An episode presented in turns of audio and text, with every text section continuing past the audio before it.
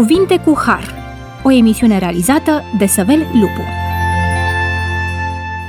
Bun venit la emisiunea Cuvinte cu Har. Sunt Săvel Lupu și doresc să vă mulțumesc, stimați ascultători, pentru faptul că încă o dată ne-ați primit în casele dumneavoastră. Dorim ca binecuvântarea lui Dumnezeu să fie peste fiecare dintre voi și ocrotirea celui preanalt să ne călăuzească pe toți pe drumurile vieții. Discutăm astăzi despre organizarea bisericii. Discutăm despre faptul că Dumnezeu dorește ca Biserica lui Dumnezeu de pe pământ să lucreze în mod organizat. Și în direcția aceasta, de-a lungul timpului, Dumnezeu a lucrat pentru a-și organiza biserica sa.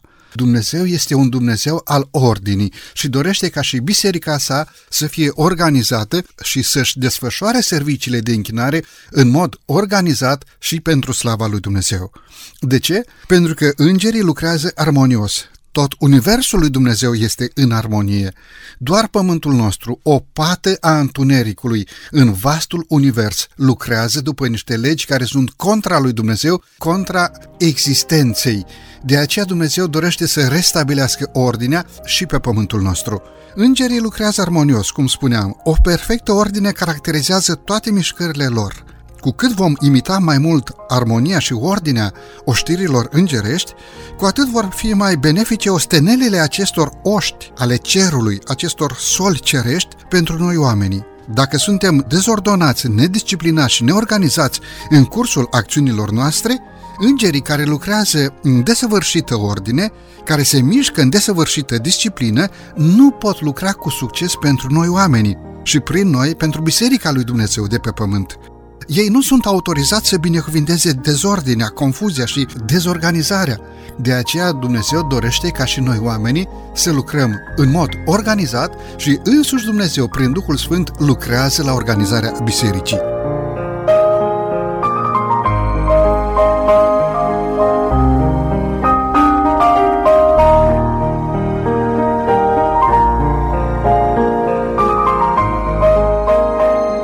Subiect deosebit pe care îl discutăm astăzi împreună cu domnul pastor Cotruță Ilie. Domnule pastor, bine ați revenit la microfonul emisiunii Cuvinte cu Har. Bine v-a regăsit. Domnule pastor, aș dori să începem emisiunea de astăzi cu modelul Vechiului Testament legat de organizare. Cum era modul de organizare în Biserica Vechiului Testament? Și în direcția aceasta vreau să vă întreb ce sfat a primit Moise privind organizarea Israelului prin gura socrului său Ietro, Dumnezeu îl sfătuiește, îl îndeamnă să organizeze poporul pentru ca înaintarea spre țara Cananului să se facă armonios și să aibă biruință în acțiunile lor. Cum evidențiază această acțiune uh, modul de organizare a bisericii în perioada Vechiului Testament? Vă rog frumos! În uh, perioada Exodului, poporul Israel uh, fiind uh, un popor uh, dezorganizat până în momentul respectiv, având statutul de sclavi, încep cu greu pe alocuri să se obișnuiască cu ideea de organizare. Moise preluând din partea lui Dumnezeu rolul de conducător și judecător. Și într-o ocazie spune că Ietro, socrul lui Moise, îl vede pe Moise dimineața și până seara, judecând poporul. Și atunci Ietro vine cu acest sfat, spune, alege dintre, dintre oamenii destoinici din acest popor, spune, alege 70 de reprezentanți, 70 de oameni cu uh, maturitate, cu experiență, cu abilitatea de a conduce și pune-i căpetenii, peste 50, peste 100 peste 1000 și așa mai departe. Și dă-le însărcinarea aceasta ca toate pricinile mai mici, care nu au atât de mare însemnătate, să le rezolve ei înșiși. Iar dacă este ceva ce îi depășește, să vină la tine. Și atunci, evident, sarcina lui Moise a scăzut considerabil. Dumnezeu a fost cel care a aprobat acest sfat ca fiind unul bun, ca fiind unul inspirat și poporul Israel a rămas astfel organizat de-a lungul veacurilor ce au urmat în sistemul acesta. Practic era un sobor de oameni, preoți în mod special, care duceau judecata și se mai făcea și judecată la poarta cetății, unde bătrânii cetății veneau și judecau tot felul de pricini. Este clar că Moise era conducătorul vizibil rânduit de Dumnezeu pentru a executa legile lui Dumnezeu în numele său. Însă, Dumnezeu a fost întotdeauna centrul autorității și al guvernării. El era suveranul lui Israel pentru că era cel care conducea direct și efectiv poporul Israel. Ori așezarea unei rânduieli în mijlocul acestui popor a fost o necesitate cerută de călătoria lor spre țara Canaanului. Dacă până la muntele Sinai, în dreptul poporului Israel, se folosește termenul popor de sclavi, după momentul Sinai, în mijlocul poporului Israel sau pentru poporul Israel se folosește termenul poporul meu sau poporul lui Dumnezeu care împlinește planul lui Dumnezeu. Domnule pastor, având în vedere scopul lui Dumnezeu pentru poporul Israel și anume să-i ducă pe drumul de biruință în țara Cananului, în țara făgăduinței, având în vedere această realitate, ce și-a dorit Dumnezeu de la acest popor și cum s-a manifestat mai târziu organizația sau modul de organizare a lui Dumnezeu? A rămas poporul organizat? Care sunt motivele pentru care organizația mai târziu nu s-a mai respectat? Și iată că vedem Israelul în continuare ca un popor care nu ascultă de cuvântul lui Dumnezeu. Ce s-a întâmplat acolo? Și în direcția aceasta avem textul din Osia, capitolul 8. Ce s-a întâmplat cu poporul Israel? Spune în Osia 8 cu 3 la 4 că Israel a lepădat binele cu scârbă, de aceea vrăjmașul îl va urmări. Au pus împărați fără porunca mea și căpetenii fără știrea mea. Au făcut idol din argintul și aurul lor, de aceea vor fi nimiciți.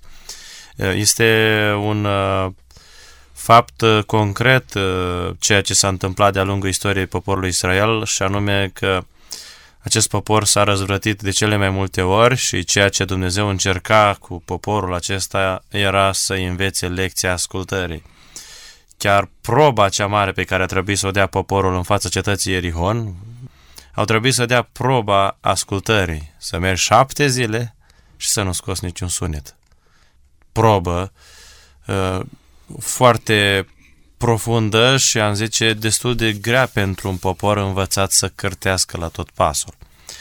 Cert este că ei au trecut testul și au ținut gura, n-au cârtit, n-au întrebat, n-au uneltit și atunci Dumnezeu a făcut ca zidurile Erihonului să cadă.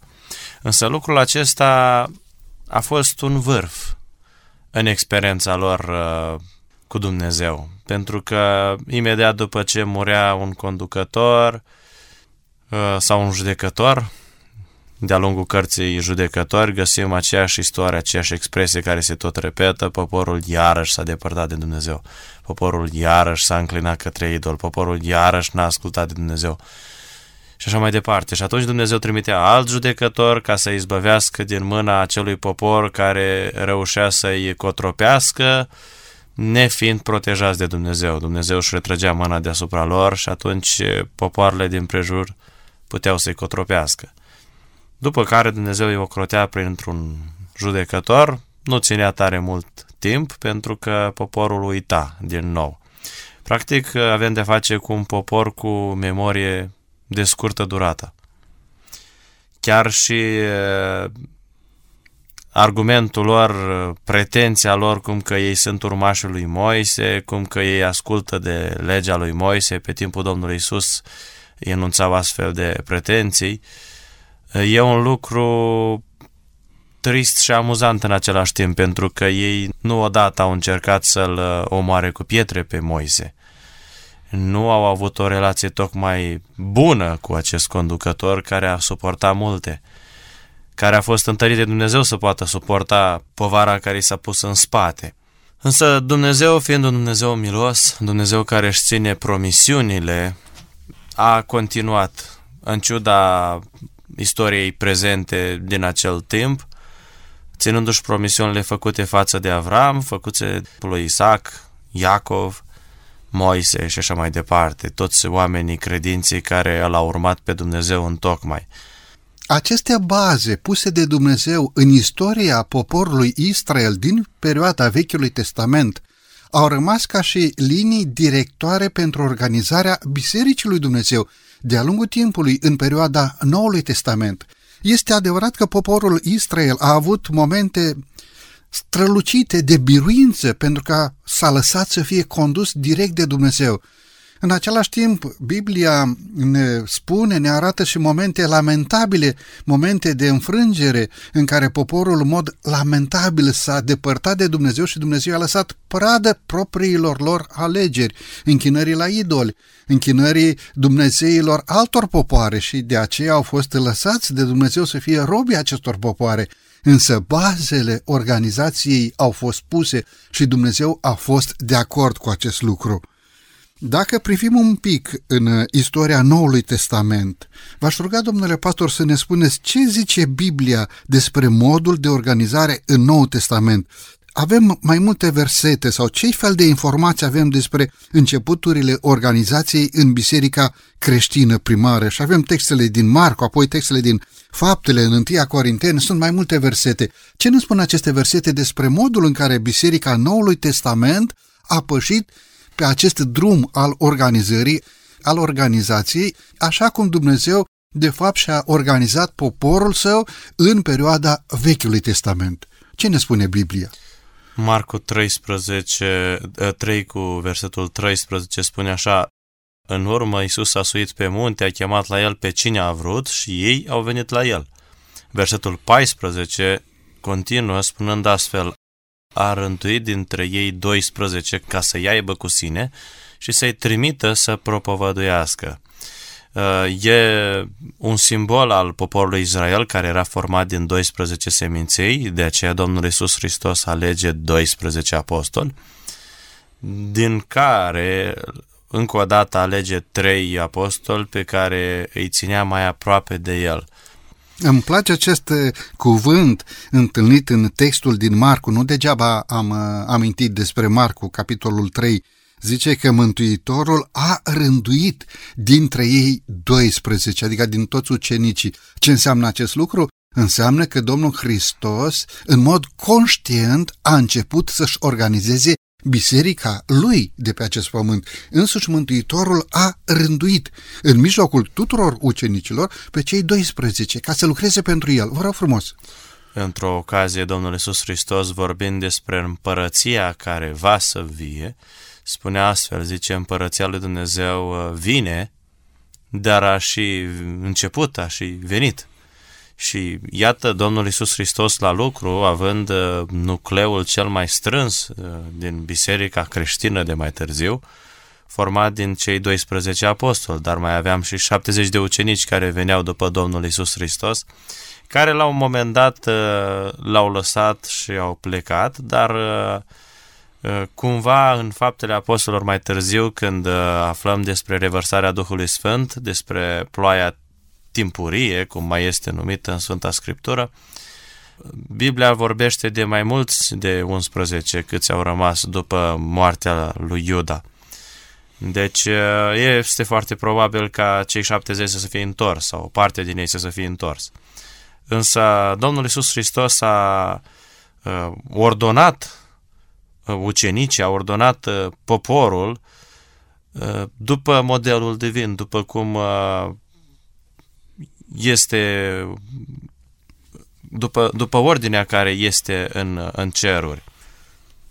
După cum uh, vedem în Sfânta Scriptură mai departe, Noul Testament, avem faptele Apostolului 6 cu 3 la 5, unde spune despre uh, o nouă alegere, iarăși organizare cu privire la biserica creștină. Spune aici uh, uh, astfel, de aceea, fraților, alegeți dintre voi șapte bărbați șapte bărbați, vorbiți de bine, plini de Duhul Sfânt și înțelepciune, pe care îi vom pune la slujba aceasta, iar noi vom stărui necurmat în rugăciune și în propovăduirea cuvântului. Vorbirea aceasta a plăcut întregii adunări. Deci am citit fapte 6 cu 3 la 5. Observăm aici o organizare timpurie, am putea spune, a bisericii creștine, după modelul dat de Domnul Isus Hristos odinioară când El a ales 12 apostoli. Uh, observăm aici se întâmplă această alegere, șapte bărbați, probabil din uh, prima biserică creștină de după înălțarea Domnului Isus Hristos. Care bărbații aceștia mai erau numiți diaconi, adică slujitori. Oameni care ajutau la bunul mers al bisericii de atunci. Îmi place și acest verset din 1 Corinteni, capitolul 12, versetul 28. Spune Marele Apostol Pavel și Dumnezeu a rânduit în biserică și subliniez acest lucru. Organizarea în biserică sau organizația bisericii este rânduită de Dumnezeu. Marele Apostol Pavel, Sfântul Apostol Pavel zice și Dumnezeu a rânduit în biserică, întâi apostoli, al doilea proroci, al treilea învățători, apoi pe cei care au darul minunilor, apoi pe cei care au darul tămăduirilor, ajutorărilor, cârmuirilor, vorbirii în felurite limbi, deci este acțiunea lui Dumnezeu pentru ca biserica să fie rânduită, organizată și să lucreze în mod uh, uh ordonat.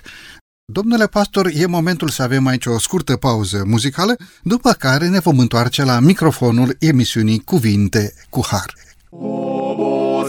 Obosiți înfrânt de cale lungă, vino la Domnul, vino la Domnul. Când dure și grijile te alungă, vino la Domnul Isus. Vino la Domnul, vino la Domnul, n-ai alt prieten mai bun.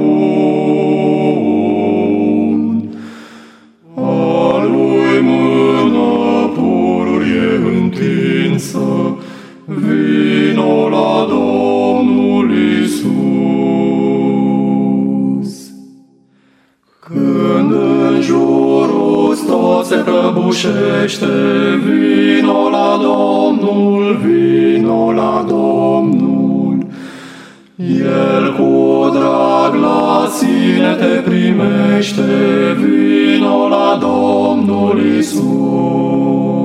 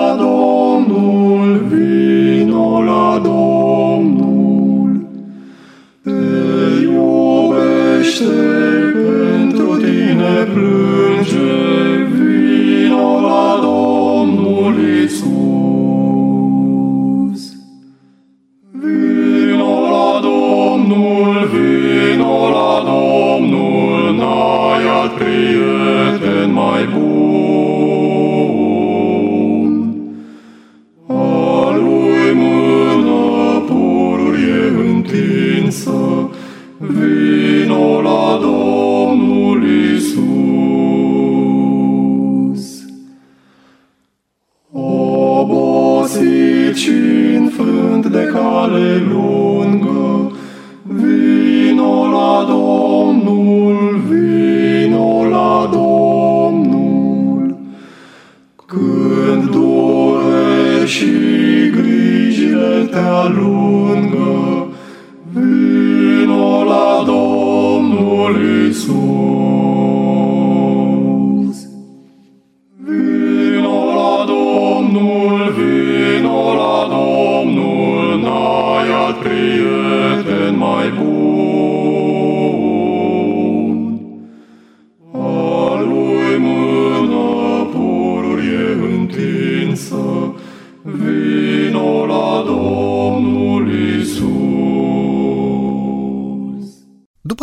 scurtă pauză muzicală ne-am întors, stimați ascultători, la microfonul emisiunii Cuvinte cu Har.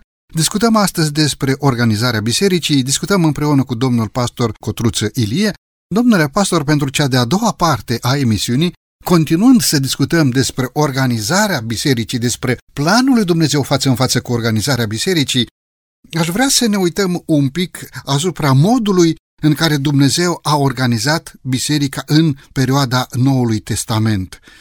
Vedem aceste informații răzbătând din versetele Sfintelor Scripturi, mă refer la textul din 1 Corinteni, capitolul 12, versetul 28, versete pe care le-am studiat înainte de pauza muzicală, din toate aceste versete descoperim faptul că Dumnezeu este la cârmă. Vorbind despre modul de organizare a bisericii, putem să discutăm despre două direcții. În prima parte, vocația internă, deci omul răspunde chemării divine, adică manifestă interes în a lucra în mod organizat. Și a doua direcție, chemarea din partea bisericii, care este vocația externă, adică chemarea unei persoane într-o anumită slujbă de către corpul bisericii în funcție de atributele și aptitudinile vizibile ale fiecăruia. Lucru pe care l-am văzut că l-au împlinit ucenicii în organizarea Bisericii uh, Noului Testament.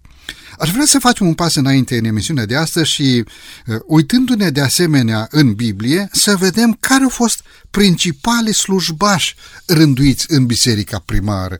Haideți să vedem ce ne spun versetele Sfintelor Scripturi în legătură cu acești slujbași. Ce ne spune uh, Biblia? Avem uh, în Efeseni, capitolul 4, versetul 11, uh, unde citim astfel, și el a dat pe unii apostoli, pe alții proroci, pe alții evangeliști, pe alții păstori și învățători. Spune, pentru desăvârșirea sfinților în vederea lucrării de slujire, pentru zidirea trupului lui Hristos. Scopul pentru care acești uh, slujitori uh, ai Evangheliei, slujitori ai Bisericii lui Hristos uh, a fost acela de a deservi interesele lui Dumnezeu pe acest pământ, prin biserica sa.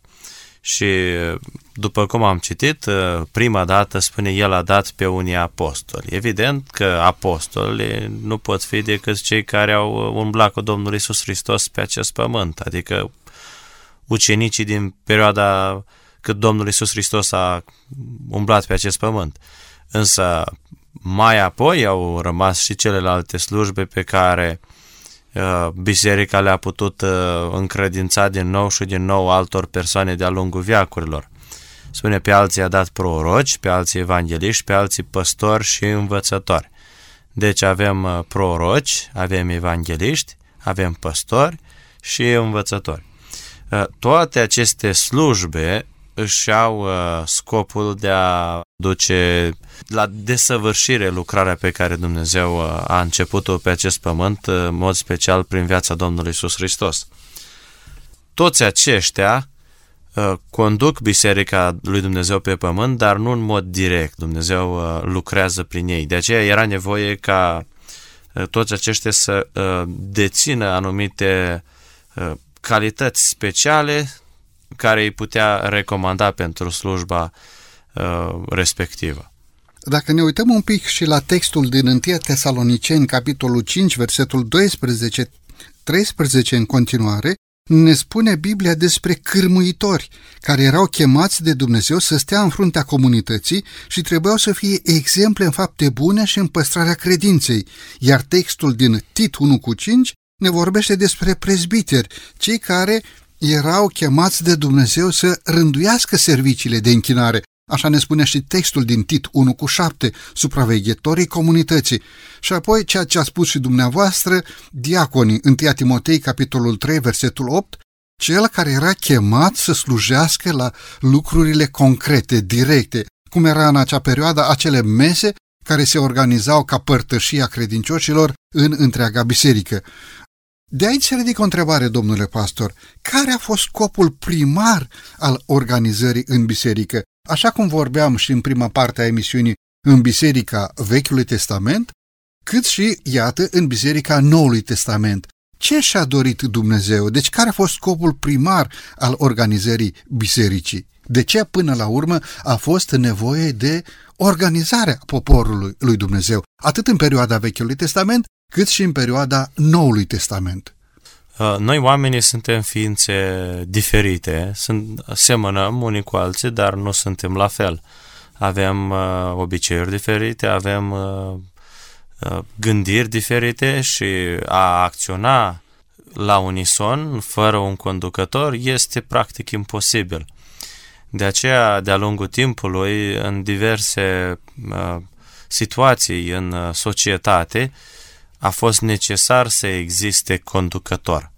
Cu atât mai mult în cadrul Bisericii lui Dumnezeu. E clar că pentru a se merge la același uh, ritm, în același ton, în aceeași direcție, este voie de cineva care să coordoneze această lucrare. Și cine să poată coordona mai bine lucrarea de uh, mântuirea sufletelor și de înaintarea împărțirii lui Dumnezeu decât însuși Dumnezeu. El este stâlpul bisericii noastre. Domnul Isus Hristos uh, privește la biserica sa ca la lumina ochilor săi. E obiectul grijii sale, e ceea ce uh, prețuiește cel mai mult pe acest pământ. Pentru că biserica sa are un scop în această lume. Și de aceea au fost aleși uh, astfel de slujitori, fiecare puși pe felia lui de lucru, pentru a deservi interesele bisericii. Așa că Domnul Iisus Hristos ne îndeamnă în privința aceasta și El a promis că va fi cu toți cei care vor căuta să împlinească planul Său. Dumnezeu care a creat tot universul într-o ordine desăvârșită, vrea să găsească ordine în dreptul fiecărui om, cu atât mai mult în dreptul celor care își spun ucenicii săi, cei care își spun uh, oamenii săi credincioși, așteptători a revenirii sale. Și apoi mai e un gând aici. Care societate comercială sau formă de organizare sau de întovărășire într-un oarecare scop poate funcționa dacă nu este organizată?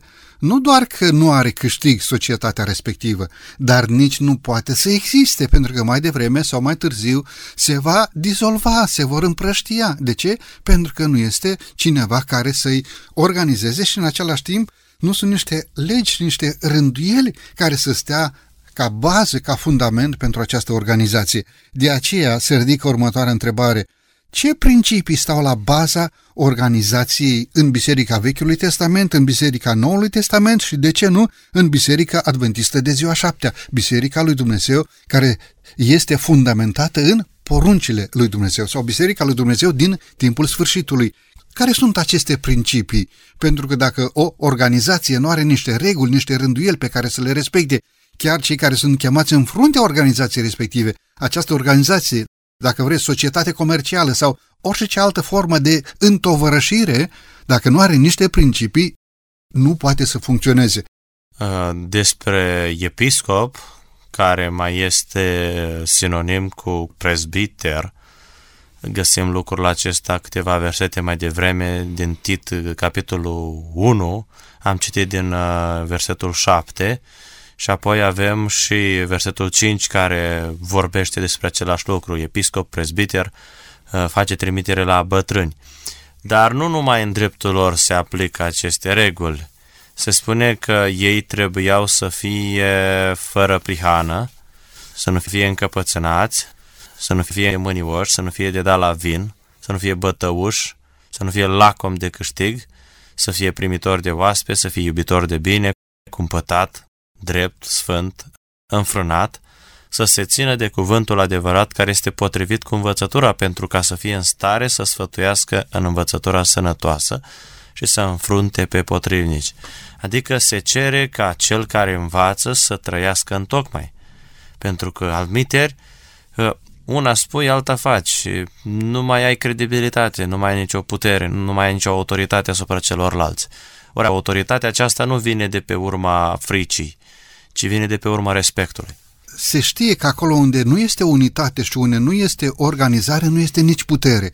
De aceea Dumnezeu și-a dorit ca biserica lui să fie organizată, pentru ca să fie o fortăreață puternică într-o lume a păcatului. De ce? Pentru că Dumnezeu își dorește mântuirea omului păcătos și acest lucru putea să fie realizat prin jertfa Domnului Hristos pe lemnul crucii la Golgota. Dar aceste lucruri nu s-au întâmplat așa în mod desorganizat, ci au fost profetizate și la vremea potrivită s-au împlinit. Domnule pastor, mulțumesc tare mult! E momentul să avem din nou aici o scurtă pauză muzicală, după care ne vom întoarce la microfonul emisiunii Cuvinte cu Har.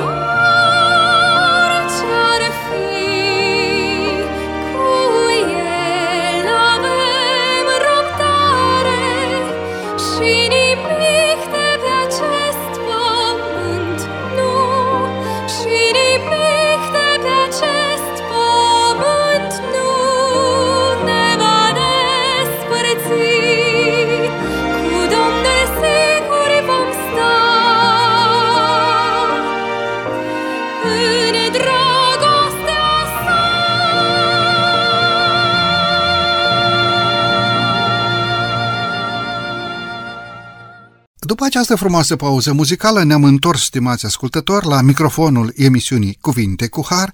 Discutăm astăzi despre dorința lui Dumnezeu față în față cu Biserica lui Dumnezeu de pe acest pământ, adică Dumnezeu își dorește ca poporul lui Dumnezeu să fie organizat în vederea încheierii lucrării lui Dumnezeu pe pământul nostru, deoarece Isus Hristos, Domnul și Mântuitorul, în curând se va întoarce pe norii cerurilor și Dumnezeu dorește ca, prin Harul lui Dumnezeu, cât mai mulți oameni să fie mântuiți, salvați pentru veșnicii. Iar acest lucru nu se face aleatoriu, ci Dumnezeu și-l dorește să-l desfășoare în mod organizat. Discutăm așadar despre modul cum Dumnezeu dorește să-și organizeze biserica sa. Discutăm împreună cu domnul pastor Cotruță Ilie. Domnule pastor, pentru cea de-a treia parte a emisiunii, aș vrea să subliniem ce spun aceste versete din Efeseni, capitolul 2, versetul 19 în continuare, în legătură cu principiul comunității, iar la Efeseni, capitolul 4, versetul 11 în continuare, în legătură cu principiul slujbei. Ce este acest principiul al comunității și ce este acest principiul al slujbei? Cum înțelegem această chemare din partea lui Dumnezeu, pe care, iată, profeții, prorocii au primit-o din partea lui Dumnezeu. Și putem spune același lucru și despre credincioșii din generația Domnului Hristos sau imediat succesiv generației Mântuitorului, de ce nu apostolilor și credincioșilor din prima biserică primară. Care sunt ideile cuprinse în principiul comunității și principiul slujbei? Ca o subliniere dinaintea răspunsului, vreau să amintesc faptul că Dumnezeu niciodată nu oferă un dar unei persoane fără, fără un scop bine definit.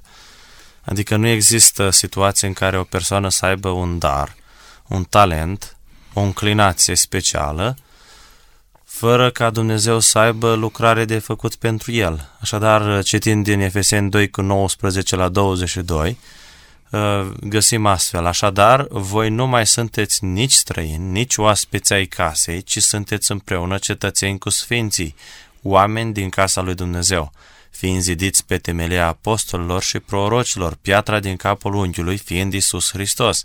În el, toată clădirea, bine închegată, crește ca să fie un templu sfânt în Domnul.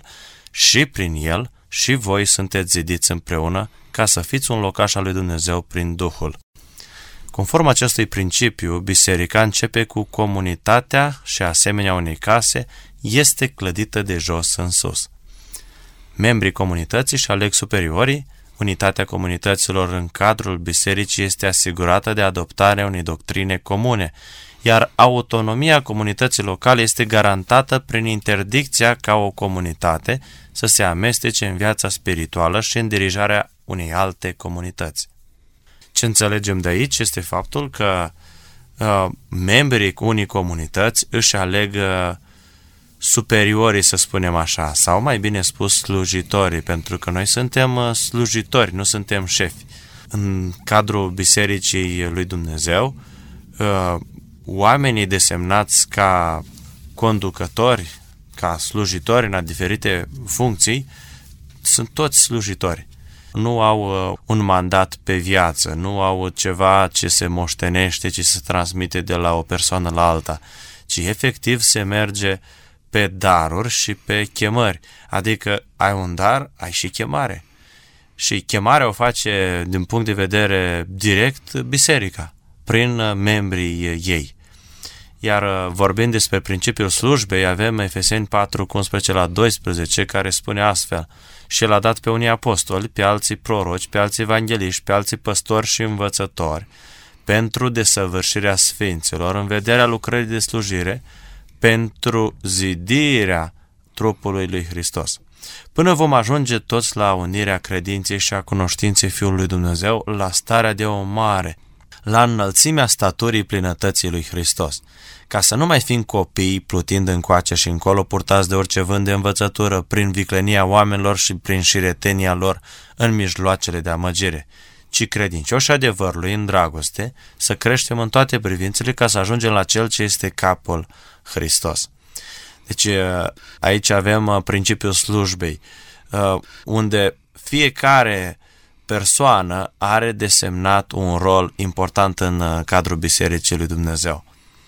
Fiecare, indiferent că este proroc, că este evanghelist, că este păstor, că este învățător, apostol, că nu a fost în timpul Domnului Isus Hristos și așa mai departe, uh, fiecare avea un rol bine definit.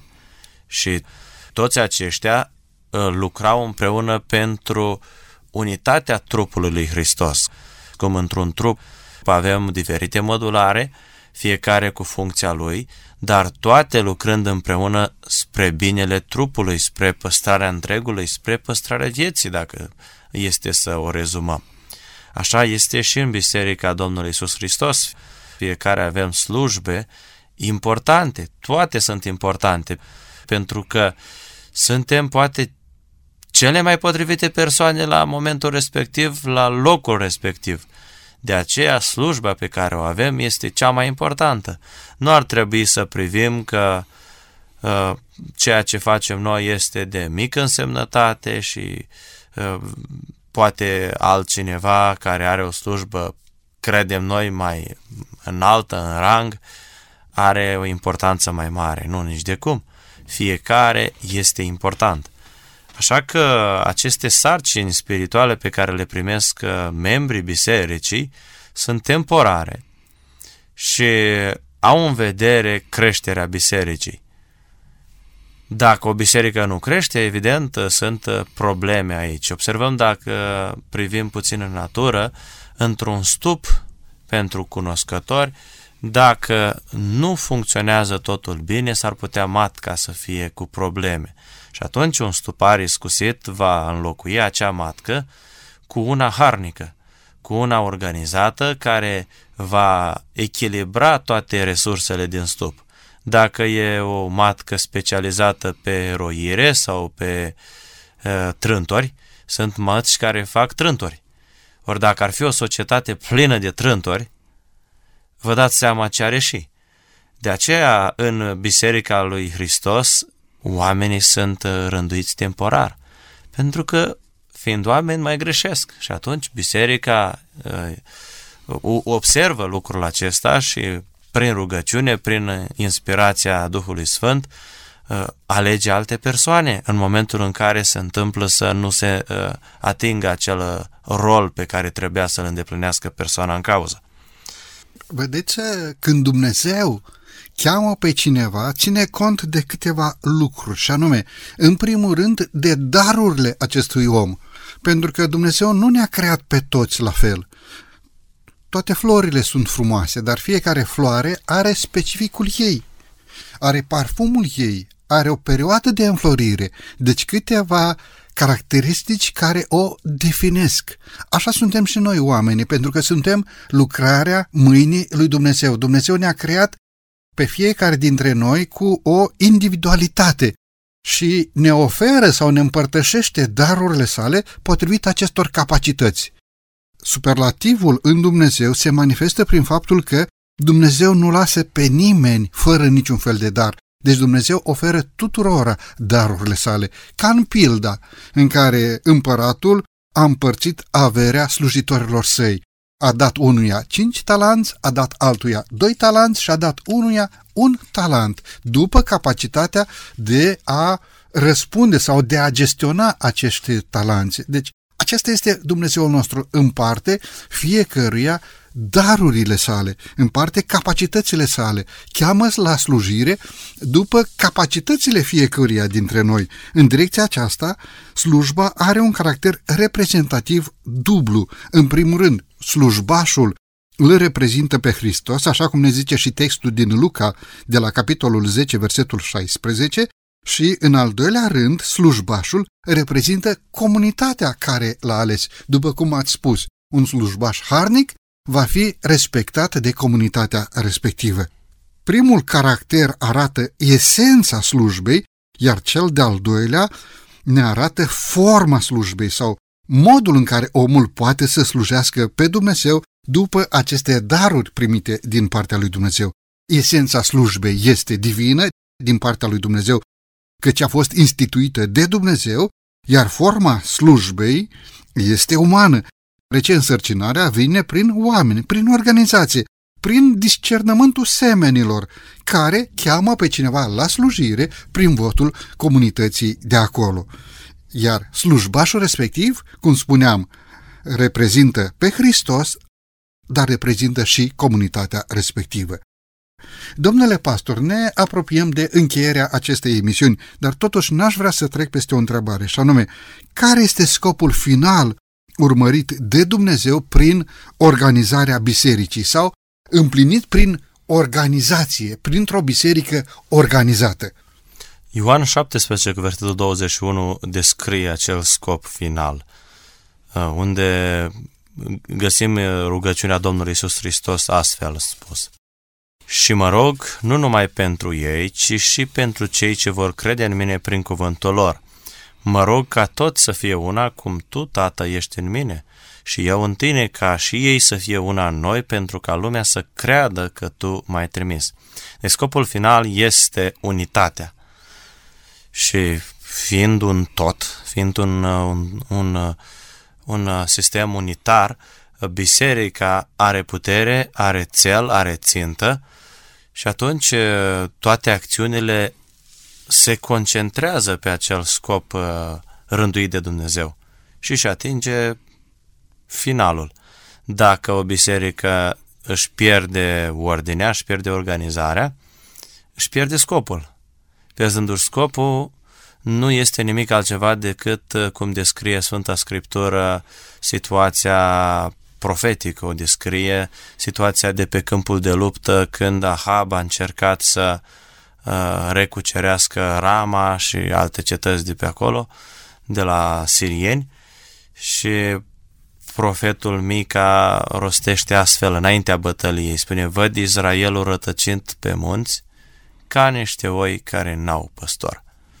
Ei, cam așa ar arăta biserica fără un sistem bine organizat. Sunt mulți oameni care încearcă să lupte împotriva organizației, crezând că a lupta împotriva acestei organizații uh, este ceva bun și poate avea un rezultat uh, satisfăcător. Nici de cum. Dezorganizarea e nimicire, e moarte, e nimicirea scopului, e practic îngroparea talanților. E exact opusul a ceea ce Domnul Isus Hristos a cerut de la toți slujitorii săi.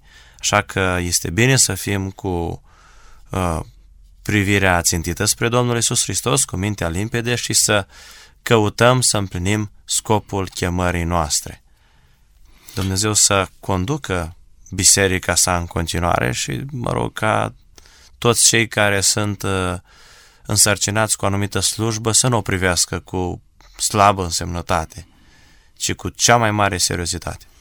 Vedeți, în Isus Hristos, Domnul nostru, avem împlinirea făgăduințelor divine, pentru că Mântuitorul spune, niciodată nu vă voi lăsa singur, nu vă voi lăsa orfan, mă voi întoarce la voi. Și prin prezența Duhului Sfânt, biserica se poate bucura de comuniune cu Dumnezeu. Cel care nu își dorește biserica sau organizarea bisericii este liber să-și aleagă orice formă de organizare sau de dezorganizare după cum dorește fiecare, pentru că Mântuitorul nu obligă pe nimeni. Însă Mântuitorul zice, luați jugul meu, căci jugul meu este bun și sarcina mea este ușoară. Și zice foarte clar, nimeni nu poate sluji la doi stăpâni, ci fiecare dintre noi alege forma de închinare pe care dorește să o prezinte înaintea lui Dumnezeu. În direcția aceasta, Mântuitorul a încredințat bisericii un mandat universal și acest mandat va fi dus la împlinire prin slujbele pe care însuși Domnul Hristos în Duhul Sfânt le-a rânduit în mijlocul bisericii sale. Aceste slujbe sunt împărțite fiecarea conform vocației interioare dar după chemare divină. Și acest mandat se va împlini pentru poporul lui Dumnezeu și prin poporul lui Dumnezeu în istoria bisericii pe acest pământ. Și mulțumim lui Dumnezeu pentru acest lucru. Domnule pastor, mulțumesc tare mult pentru prezența dumneavoastră în emisiune. Cu drag și Dumnezeu să binecuvânteze lucrarea aceasta pe care ați început-o și cât mai multe persoane să simtă ca o gură de aer proaspăt, ca o ceașcă cu apă de izvor din Cuvântul lui Dumnezeu. Binecuvântarea lui Dumnezeu să fie peste familia și peste slujirea dumneavoastră. Mulțumesc. Stimați ascultători, din toată inima vreau să vă mulțumesc și dumneavoastră tuturora pentru faptul că timp de 50 de minute ne-ați primit în casele dumneavoastră. Mâna bună a Domnului Dumnezeului nostru să fie peste fiecare dintre noi.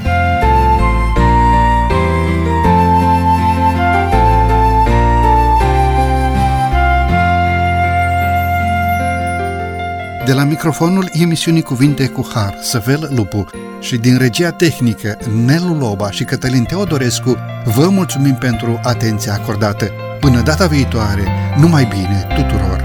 La revedere!